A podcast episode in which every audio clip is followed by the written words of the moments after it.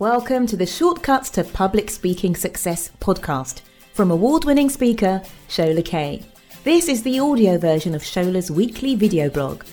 Be sure to visit sholakaye.com slash blog where you'll find loads of video tips with helpful written summaries. Thanks for listening. Wonderful. I am so excited today because I have a wonderful guest here with me on today's show who has helped me no end to bring the message of how to be a diva at public speaking to the masses. So if you are watching this very close to the time of recording, then it's around about where are we? We're at the end of February in 2021, and International Women's Day is coming up in just a, under two weeks now.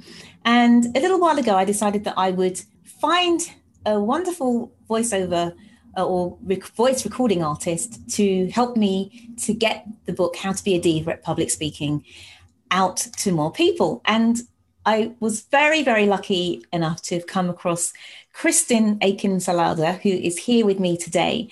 And she did a wonderful job recording the book. The book came out in 2017, and Kristin did a wonderful job of giving her voice to the book so that now it's got this new lease of life. We're in 2021 and it, it's it's getting out there again in the world in time for International Women's Day because I do feel with this year's theme, which is choose to challenge, the idea of being a diva at public speaking dovetails really well. So enough from me for a moment. I just would love to welcome today's guest, Kristin, onto the show. Kristin, so great for you to be here. Thank you. Thank you, Shola. It's a delight. I love joining you across the pond. It's great to be part of your project, and I love that you're celebrating International Women's Day, an important day. Thank you. And Kristen, where are you today?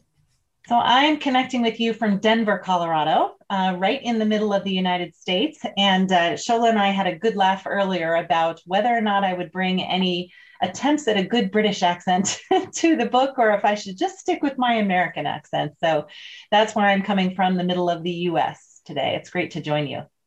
Fantastic. Thank you, Kristen. And I'm sure that there'll be some of you out there who perhaps read the book or are interested in, well, why did Shola, you clearly are British. Why did you choose an American to help you realize the audiobook version? And if I'm honest, I started out looking for a British artist because I thought that was the, the, the, the best thing to do, to have someone who sounded a little bit like me at the very least. But if I'm honest, as I went through the various auditions of the various artists, Kristin's stuck out to me because she has a lovely voice, a rich voice, and it's full of expression. And that voice was enough to make me change my plans completely to find a British artist and instead to go with Kristen. And the reason I share this is because First of all, I'm sure a few will, few will wonder, well, is she has she got some aspirations to be American? Is that why you chose? but it's it's not that. Mm-hmm. It, it, it, to me it emphasizes the importance of being a, a pleasure to listen to, and I know that it's something that a lot of women want to uh, to do to work on their voices so that they come across as more authoritative so that they sound like they have more presence. And Kristin had all of that for me. So my first question to you, Kristin, is is what do you do with your voice to have it sound so great or is it mm-hmm. natural do you do anything specifically to to have more presence because especially with so many people now speaking on camera because during these days of of, um, of covid we we need everything that we can muster uh, uh, to, at our fingertips to come across as more powerful, more punchy, and to get noticed. So, Kristen, yeah, tell us a little bit about your voice and, and is it natural? Did you pop out of the womb that way? Do you work? well, I'll tell you, it's kind of an interesting story. Uh, my older sister was born deaf and she came out uh, she came out of the womb having already lost a huge percentage of her hearing so by the time I arrived and we learned that it wasn't anything uh, genetic, there there was a huge amount of time her she had to spend in speech therapy and learning to speak. So most of my childhood dinners involved my parents telling my sister to lower her voice because she couldn't tell that she was starting to talk right. And so I got lots of messages throughout my childhood that having a low, rich, resonant voice was important. Now, whether that changed the way that I spoke or that was just something I kind of naturally came to the table with, for me, I have a little bit of a when I hear a very high pitched female voice. Now, I realize many of us come to the table with just a range of things, but I very quickly um, was reminded that it's easier for people to hear you if you can catch the resonant lower tones in your in your sound. Um, the other thing was my sister would work to pronounce certain words, and she would struggle with that. So my parents would spend time enunciating. And any of you out there that may know someone who's hearing impaired, whether it's an elderly family member that's lost some hearing or someone who has actually not had hearing, you know that a big part of their understanding is reading your lips. So I spent much of my childhood being very articulate and uh, speaking very clearly using my lips as a way for her to understand. So I I expect that that's a big part of why my voice is the way that it is and why audiobooks were a natural draw for me. Because when you speak, as you've shared with your your listeners and your audience members and your readers, you've got to slow down from your natural speaking tone just enough for the the latency of people hearing what you have to say to, to sit for a minute before the brain can kind of comprehend what they've heard so I guess that's sort of an odd and interesting way to tell you that I actually think that's a big part of why I speak the way that I do. How interesting. I, that's a fascinating. I've never heard that story before today. So that's fascinating. And it, I, I, I love the fact that it, it's something that you, not that you necessarily born with, but you just kind of absorbed it as you went on through these interactions with your sister and your family. So thank you for sharing that. And if somebody is interested in working on their voice, so to have that kind of rich and resonant tone that you have, do you have any advice for them? Because I tend to sometimes let my voice go a little bit high pitched. There's a singer, I, I, because you do a lot of work to get your larynx down and that sort of thing, which naturally gives you a, a, a lower pitched voice. But sometimes when I forget, I can end up speaking uh, not squeakily, but a little bit that way. So, is there anything, any tips or advice that you can give us uh, as as lay people who want to work on our voices, Kristen? Yeah, it's interesting, Shola. I think what I would mostly recommend is I've noticed when people speak to someone who doesn't speak their same native tongue. So when you speak to someone who's visiting from another country or someone who lives locally but is learning English as a second language, we tend to slow down our speech. And I've noticed when people speak to folks that are learning your language, we also tend to lower our pitch. So I often use as a tip and recommend to people that I'm working with on public speaking that they actually speak at the pace they would if they were speaking to someone who didn't speak English as their first language. So sometimes when you're up on stage, you can imagine your audience as a collection of folks with a mix of knowledge of English. And that will naturally cause you to slow down. And I have found it will naturally cause you to sort of hit on those more resonant tones in your voice because you naturally would want to make sure they understand you clearly. I hope that helps. I find that it does for me. Mm, thank you. That's a really good tip. And and it's interesting because quite often when we get on stage, we we our breathing starts to speed up and everything actually pushes us the other way to speak a lot faster and to have a higher pitch. So there's a lot to keep in mind when we are presenting to audiences. But yeah, that's a really, really helpful tip.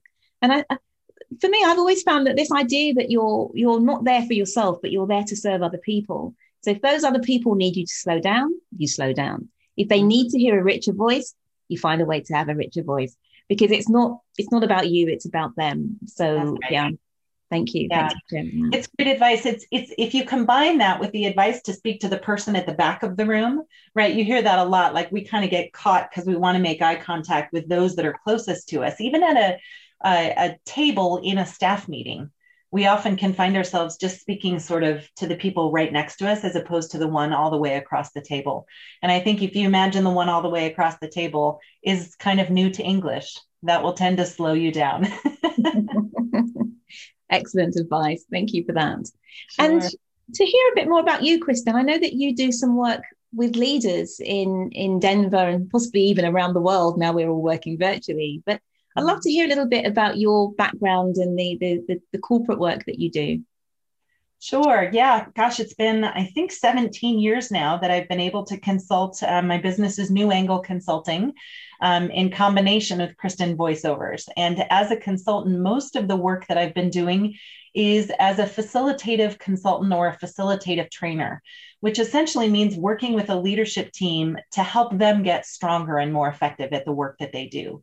So it may be a two to three day offsite that we go and we say, how can we be more effective in the way we work so that we can create a better environment and atmosphere for our employees, so that we can create the kind of culture that people wake up and say, I can't wait to go to work. I feel valued. I feel that I'm doing my very best work. I feel empowered to do the work.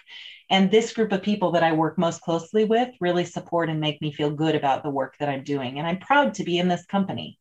There's a lot of us that just sometimes wake up and sort of dread going to work. And wouldn't it be a better world if we felt rewarded, we felt valued, we felt inspired to work alongside those around us and that we were doing good work together. So I my goal, it's funny when when someone it's been forever since I've been on a plane, but my answer to what do you do for a living? or what's your purpose? when when I was on an airplane, I would often say my goal is to make it so that more people are excited to get up and go to work each day because they feel valued on the team they work with and therefore they come home as better parents better family members better neighbors. Uh, so it's fun. And it's wonderful. A lot of the work that we're doing is helping those leaders have greater presence with one another.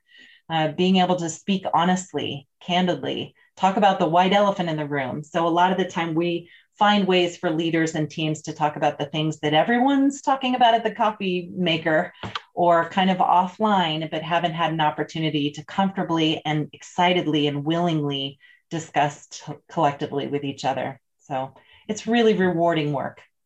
Fantastic. It sounds like it. You certainly light up when you talk about your work, Kristen. Mm-hmm. And um, I love what you you were, talking about, as in this sort of transparency, this idea that people can share. They they they have presence and they have transparency. Because I think that the two of those combined are a really huge power for any any leader so that they're not they're not their energy isn't being drained by what they're hiding or what they're trying to keep away from people but they stand proud in who they are their authenticity and then the transparency of the message and the presence of the, the delivery.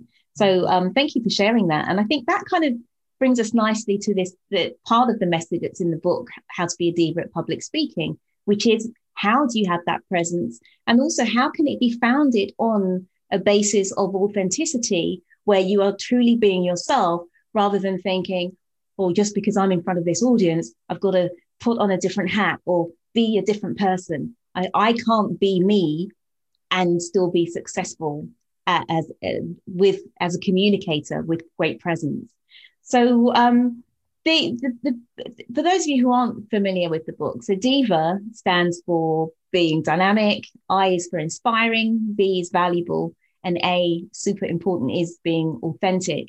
And that's kind of the foundation of, of the book. But then on top of that, it layers how do you prepare a presentation? How do you prepare yourself to deliver that presentation? How do you analyze that presentation afterwards so that you continue to learn and grow through your public speaking and, and just in general communication experiences? So um, I'd love to hear from you, Kristen, as somebody who approached reading that book and somebody who obviously has done a lot of work on her voice and uses her voice at the time and work with on presence and leadership. I mean, for you, what was the were there any standout parts of the book, or what do you think was the most helpful, perhaps to you as a somebody who's an expert in this game, but also somebody who might be new to to having to do public speaking and, and communicating to groups? Yeah, Shola, that's a great question. You know, I think more than anything, we humans are wired as storytellers. So when I think of the idea of being authentic, uh, I just thinking about TED Talks that I've seen, the ones that are most compelling to me are those that have a really powerful human story. Um, so each of the great pieces of your diva framework really stood out to me because they invite someone to tell an authentic and wonderful story. Um, there are so many different kinds of ways that you can just be a bit vulnerable and share who you are and what you bring to the table. Um, when you are authentic and vulnerable, you tend to naturally be inspiring because I think it's so natural for people to tell you their story, get to the important part, tell you kind of like the thing that really drove them to make a decision or get past a challenge. And at the end of that, you naturally have an ability to just show up as yourself and to inspire people through your own words. So I, I like to think of, of public speaking as an opportunity for storytelling. I can't tell you how many times I've worked with someone. I was telling you before we started recording, working with a group of leaders in an organization that spend an entire year doing a big project and then at the end have to give a group presentation to the executives. And while working with them, they would often stand up, say their bit, and then as soon as they would stop, they'd say, Oh my gosh, that was hilarious. Did you see me do the following? And all of a sudden, their personality comes out as soon as they've stopped presenting right? And so we often talk about just be yourself because those natural things that you naturally do when you're chatting with a friend are a powerful part of who you are in the course of storytelling. And your book does such a wonderful job of allowing people to kind of piece it out, look at each part. And when you put those DIVA parts together, again, your values, you know, how can you bring your values into the into the conversation, but then also what's a what's of use to others? I when I think of all the people that I've met in my life, those that have offered me something wonderful, not not something specific, but just their presence, their wisdom, their experience, their joyfulness brings me value and it makes me want to continue to talk to them and hear from them. So that's what I would say. Be a storyteller. Just tell tell from your own deep authentic self and let yourself shine through. Mm, Thank you for that, Kristen. And yeah, it's it's so important because as you say, people often feel that they they they switch to this sort of robotic trying to be perfect, but they become a robot and all the the juicy fun stuff disappears. So yeah. it's it's really about how do you keep that while still giving people the best of yourself as an as a communicator and giving them the information that they need. And um, yeah, really, really interesting with storytelling as well, because one of my private clients who comes to me for one-to-one coaching, she came at the beginning and she said, well, I, I really want to be an inspiring speaker. And I said, okay, well, what, what, what stories have you got? And she said, well, I haven't put any, I don't have any stories. I said, well, how can you be inspiring if you don't tell people anything about yourself? And then a couple of weeks later, we were specifically working on storytelling. And I, I won't share her story because it's personal to her. But she had a story that was so profound and not much makes me cry, like in a session. But when she told that story, I was crying, right? Mm. And then she's not using that to help to connect with people to grow her business. So mm. I think everybody has got a story, at least one story that is moving. And it doesn't have to be this or somebody, you know, meeting a bad end or awfulness. It can just be something quite small but that can still move the right people. And I think it's so, so important to tap into that and allow yourself to tell that story in an honest way. And I think often as women as well, what we tend to do is when we we we share our stories, we try and gloss over anything that makes us look good. it's like no tell that part. That's the juicy good stuff. Yeah absolutely. So um, one of the frameworks in the book is called the the dip which or the now then how framework which i heard from lisa nichols the the uh, motivational speaker in the states and i don't know if it's something you recall kristen but it, it starts with where you are now so typically something that you've done some achievement and then it talks about a challenge that you had in the past. So you transition and you say, well, but it wasn't always that way. And then finally, you come out of the framework by sharing how you went from where you were in the past, the struggle, to where you are now. Mm-hmm. And typically, when we when I use this in workshops with with women, they will do the best that they can to make to minimize the now. So they might have some great job or something wonderful's just happened. Well, I've got this really nice job, but if I think about six months ago, and we we don't get enough of uh, the, the, joy that they are experiencing currently or the, the mm. achievements that they've they've made and we really want especially with storytelling we want enough contrast between the different situations you've been in that people actually sit up and take notice because otherwise it's all very meh, very bland and then mm-hmm. it's not really a story it's just uh, just this sort of trivial bit of information that no one cares about. But we do care. I think you you raised such a great point. If anybody looks at how movies are are uh, created in hollywood right they're typically in three acts and act one is kind of setting the stage and letting us know the characters. And then it works up to act two, which is where the big, oh no, how are they going to get out of this situation kind of thing happens, right? And then act three is the denouement or the res- resolution. We need a full middle act. And I think for us as women, we'll sometimes say, well, you know, and I went through a divorce while my kids were young and one was in therapy. But then, you know, it's like, whoa, whoa, whoa, back up. let's hear a little bit more about that. What was that like? What kind of therapy? How long? How did you get through that? Right? When when we can connect to the human side of people and as women we sometimes, you know, we shy away from anything that is slightly at all related to bragging. And I think if we forget it as bragging, we're not bragging, we're telling you the truth of what the situation was. And that's a big part of what got us to where we are now. So I absolutely agree with you. And um, perhaps it's a bit of a mindset shift, sort of a reframe from bragging to filling in act two of your story right? Nobody likes a movie that that middle part is too short. It's really unsatisfying and it just doesn't it doesn't make the the, the resolution nearly as juicy and enjoyable and engaging.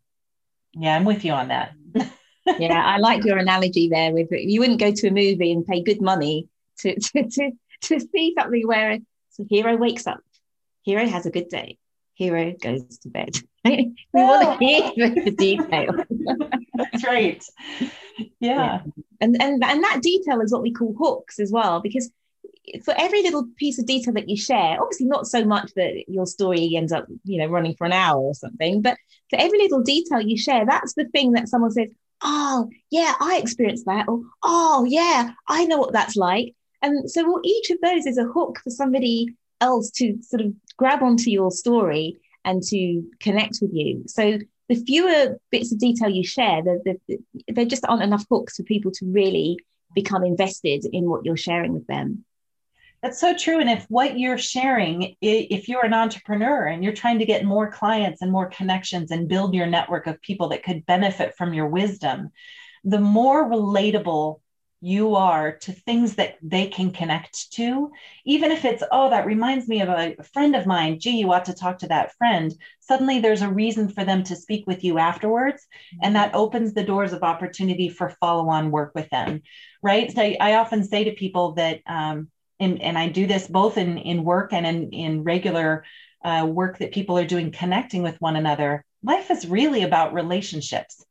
And relationships very much are about the ins and outs of stories that we can find uh, in common with each other, those moments of connection that we can find. So I love that idea of details lending to hooks, which lend to reasons for folks to want to speak further with you and connect with you longer.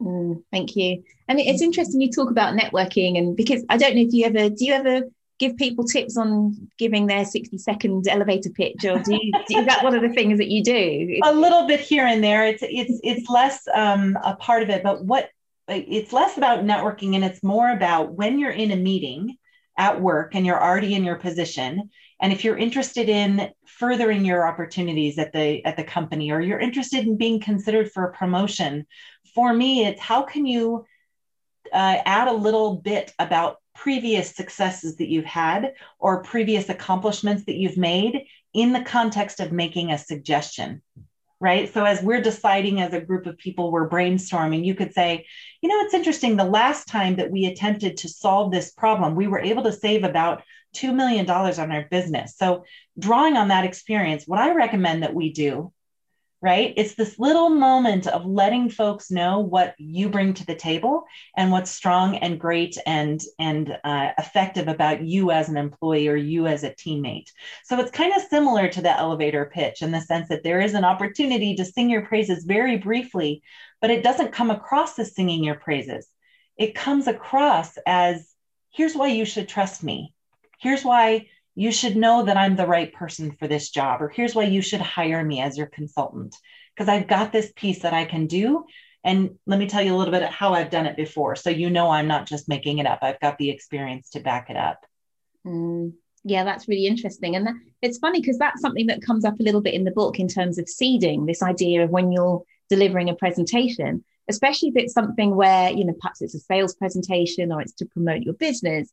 You don't want to have this horrible, clunky thing at the end, which is what people used to do back in the days of, you know, the sort of selling at the back of the room. So they give you a little bit of value. Then at the end, they'd give this horrible sort of 20 minute buy my thing, buy, buy, buy, buy. which right. obviously is quite offensive, right? So um, there, there's this idea of what we call seeding, which is instead of having this big, horrible, clunky thing at the end, you just lightly drop, like the, the farmer just dropping a few seeds into fertile ground, but you lightly drop a few little bits here and there. Oh, well, Michael, when I was working with my client so and so, who now is a $10 million business, or when I was doing this, when I was talking to Oprah on her show three weeks ago, or whatever it might be, so you just drop yeah. these things in, just very casually, but they they they serve to kind of grow this this plant in people's minds of oh okay i'm dealing with someone here who's actually worth finding out a bit more about them and, and possibly working with this person. So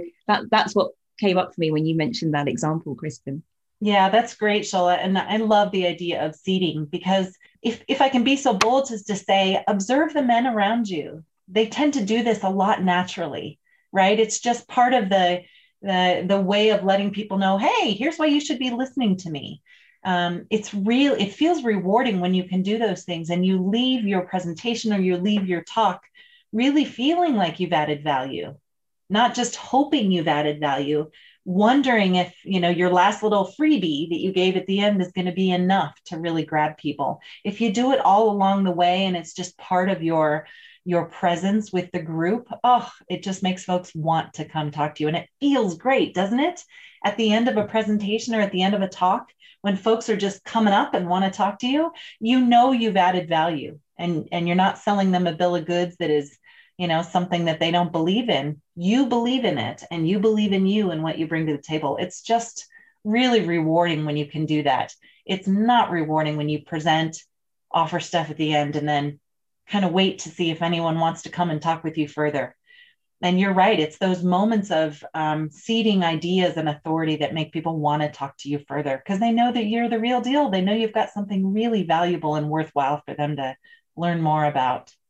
Mm, yeah, and it, it's um that that kind of it, what you were just saying there, Kristen, leads me into thinking that also when people put presentations together, they're not thinking what's in it for me to deliver this presentation. So let's say that your boss at work asks you to deliver something, or you have an opportunity to speak at um, maybe it's a networking event or an event where there are potential clients in the audience. Mm-hmm. And, and people often leave things to chance. They just think, well, if I do a kind of good generic presentation, people will will flock to me afterwards, or I'll get that promotion, or without actually being strategic about what needs to be in this presentation for me to achieve my goals. So whether that's deciding which stories you tell with your seeding or deciding, okay, I want to do a brilliant job at this presentation and mention that I have aspirations to go into the sales department and then see if something happens as a result of mentioning that aspiration. But but when we're writing speeches and presentations, we are in this, this great position to actually be taking people on the journey that we want them to go on and to learn the things that we want to share with them. So that's not something to to to mm-hmm. just leave to chance and be too casual about. So I, I, don't know if that's something you've ever encountered where people just write this. Well, I just wrote the presentation. I had to write it without really seeing the opportunity and milking that opportunity for what it's worth. Yeah, one of the pieces of advice in your book that I love the most, and I share with people also, in particular when I'm working with highly technical folks, I work with a number of folks with an engineering background and in business teams, and they start by writing their presentation using PowerPoint. Right? It's and I love your advice is no, don't start that. Go analog, as Garr Reynolds would say. Go analog. Start by just conceptualizing what it is that you want to convey. What's your end mm-hmm. goal? What are the main things? And to kind of map it out a little bit. The other thing I love, and you you've encouraged this as well, is say it out loud. Hear it on your tongue. You know, practice listen to what it sounds like grab someone in your house and have them listen to you because as soon as you kind of put it into words and get it out there you start to realize the parts that don't work. You start to realize the parts that feel a little too ooh that didn't transition into that. And i think when we are so focused on putting the details on powerpoint you know getting all the numbers down or getting all the research down we can lose the story. We can lose the the journey that we want to take people on to be with us and understand. And i know for me i can craft the best little presentation in my head possible. And as soon as i start talking i think oh that didn't those don't those two don't go together. That didn't flow. Um, so it's you know you wouldn't use a powerpoint to craft a story to tell someone at the coffee maker at work. So don't do it that way when you're thinking about presenting. It's it's communicating. It's having a conversation and we typically don't structure our conversations with powerpoint. So i love your advice there. Go analog practice. Think of the ideas that you want to convey. Be purposeful about it before just you know getting the the powerpoint to back you up it should be your support deck it's not the thing that drives the presentation Mm, yeah, absolutely. I'm really happy that that that resonated with you because I think another thing along those lines is when people write their speech out word for word with and and they they just try and memorize what they've written without actually thinking, well, hold on, I need to change the language because if you write, you know, if you if we were to speak like Charles Dickens wrote, for example. I think you know, it would be quite an interesting time, to be honest. But you people you know, sort of very long words, very technical language, jargon, because it's been written. And then it's so easy to tell when a, a speaker is is is is using a, a, a, sort of handwritten presentation versus something that was written to be spoken. Um, and because the language is completely different. So I think that's something else to be aware of. Again, Kristin, not sure if you've had experience with that with some of your people you've coached or trained. Yeah, we we talk about that, but I'll say another thing that that is really important is just your presence. Uh, my colleague Judy Ringer and I, she has a background in Aikido. And so she brings an awful lot of experience to the table around grounding and centering, right? And so I think there's an awful lot, once you've kind of crafted what it is that you want to say, it's that taking the moment to really be present and grounded. That's when natural hand gestures come. That's when natural natural vocal variation and pitch and projection come to the the table. And what's funny about this current world of zoom is we're limited by our gestures right? It's really you can't walk around the room like you would normally on stage um, or even in in a um, a meeting where you're presenting, sometimes it can be really hard to get into your natural self and to allow your natural uh, vocal qualities to come through. But I think when you've got a really compelling story crafted, and then you take the time to ground yourself and breathe deeply and let yourself naturally get into the story and start telling people what it is that you want to convey all those things come out you move naturally you know you you tend to to have a presence that is what you're saying combined with how you're saying it. And those two together make for a really powerful impact with folks. Mm. Have you noticed the same that the, it there's something about that grounding? And then what do you advise people when they're presenting over Zoom? Because it can feel very limiting. It can feel very limiting, and I I uh, I must admit that I really love this opportunity to communicate on Zoom. And I think what you can do, maybe you don't have the same sort of lateral movement that you would do, but you do have this movement towards and away from the camera. And I, I think you're you're more of an actress than, than me in the best possible way, Kristin. But um, the, the, the, difference between, say, being a stage actor and being a TV actor, if you're on stage, you're running around the stage, you've got this whole space, versus on TV, you could just raise an eyebrow and people understand something's wrong versus if you're on a huge who's going to see your eyebrow raised right? No one. That's right. So, so, there's an opportunity to be more expressive on camera that we don't have when we're on a stage but it's about being aware of that opportunity and taking it for what it is because c- communicating on zoom is different of course than being on stage. It is and it's funny even as i'm talking to you i'm wishing that i hadn't done this in a chair right? I think that's why someone told me recently that the sale of uh, convertible desks to sit down stand up is off the charts this year, and that, that for certain desks, there's a backlog on being able to order them. And I know some of that is just we get tired of sitting. But I also think a big part of it is you just, you're more natural and more relaxed and able to just convey your natural self when you're standing. So that's another piece I would advise people if they know that they're going to be presenting an awful lot. And in this COVID world, it may be over a, a video communication platform like this.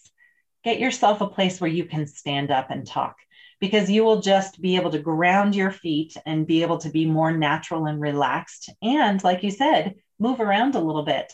I also love it's very interesting because you can, you know, right? You you can take advantage of making your point when you have that opportunity and the the audio recording picks up a little bit more of the vocal variation so when you're on a stage you kind of need to keep the volume at a certain level but when you're here you can actually get quiet, right? You can use all those qualities of your vocal um, mechanism to, to convey the story, to add gravitas, to add anticipation. One of the biggest things about voiceover acting that, that we learn, in particular for audiobooks, is how important pace is.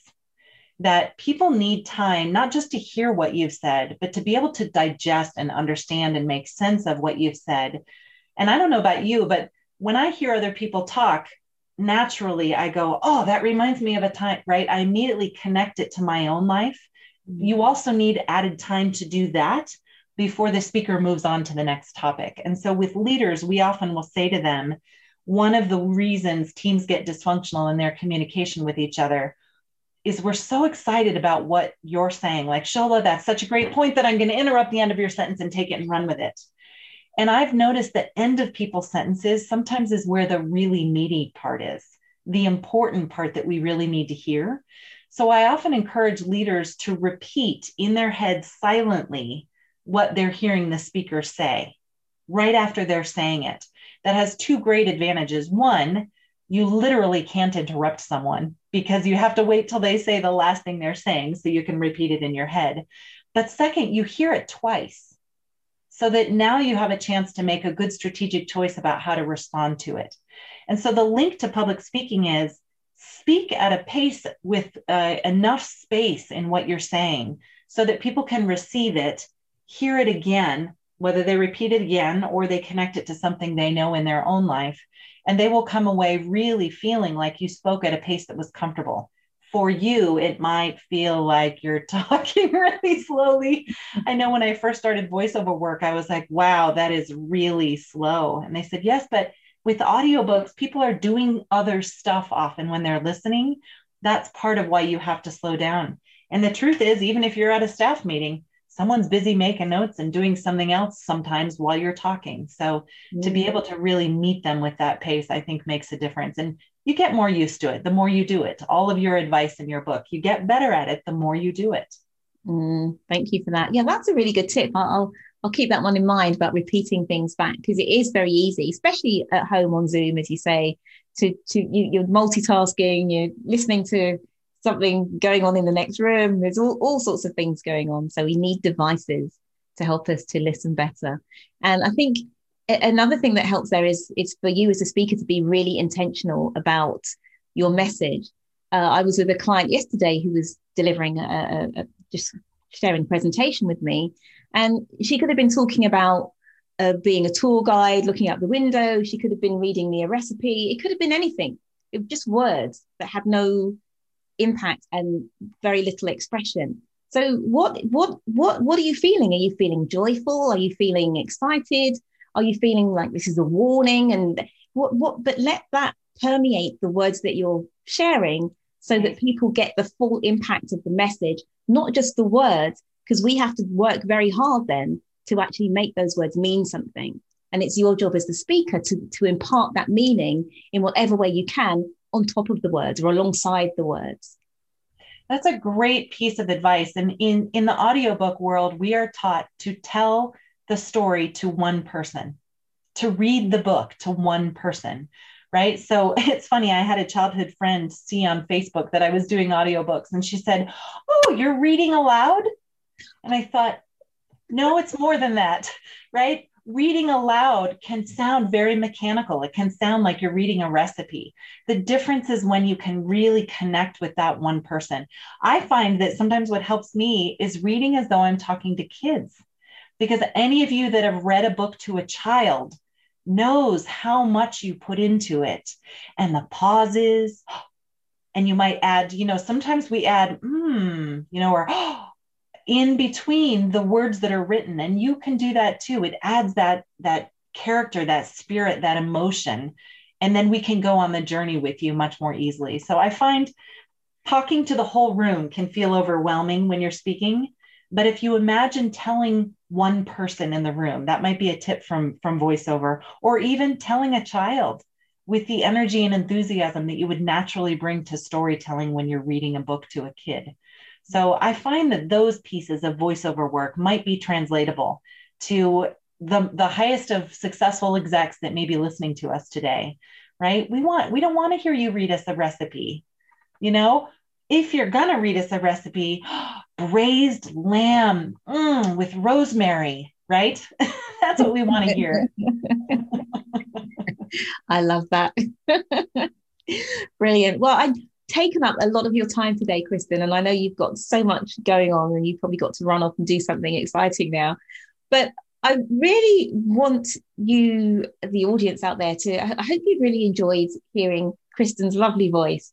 And if you want to hear more of her voice, then you can do by getting hold of a copy of the audiobook of How to Be a Diva at Public Speaking. And I just want to thank you, Kristin, for stepping up and auditioning to to to to read that book. And then for you all the tips and advice that you've shared with us today because they've really been amazing. So can you share with us if anyone would like to get in contact with you what's the best place to do you have a website or social media? How can they do that? Probably the easiest is kristinvoiceovers.com and it's k-r-i-s-t-i-n um, that's probably the easiest, just avenue for anything. I've got a presence on uh, Facebook and Twitter as well. Uh, and kind of go back and forth between connecting with work and leaders and organizations and leadership teams, as well as voiceover work. And I, I must say, Shola, there are, if you can imagine, there are a lot of books out there needing voicing. And unfortunately, a number of them aren't great. Your book was an absolute joy to narrate because it is so well thought out. It's so practical. And you come through in your book. I feel like I got to know you by reading your book and bringing it to life. So uh, I just want to encourage any of you out there thinking about doing more work where you have presence, where you're able to give a presentation. Really follow Shola's tips because they are they are just first rate. Um, and I would love to be able to support others in any other voiceover work or any other leadership teamwork. But it's been a real joy to connect with you today. I so appreciate your time, Shola. And uh, one of these days, I want to come hear you sing. Those days may all be over, but we'll see. You never know. well, thank you so much. Thank you, Kristin. It's been an absolute pleasure. And again, do get in touch with Kristin and and check out the book. Check out the audio book. I'd love you to um, take a look at that and then let either one of us know what you think, whether it's the voice or the words. You know, we're we're all ears. So um, thank you very much for your time, and I'll say goodbye for now. Take care from Shola. Bye for now. Bye. Care. If you want more resources to help you ace your public speaking, then head on over to sholakaye.com. You can sign up for helpful weekly tips, download a freebie, or learn about online and in person live events. See you soon and keep on speaking up.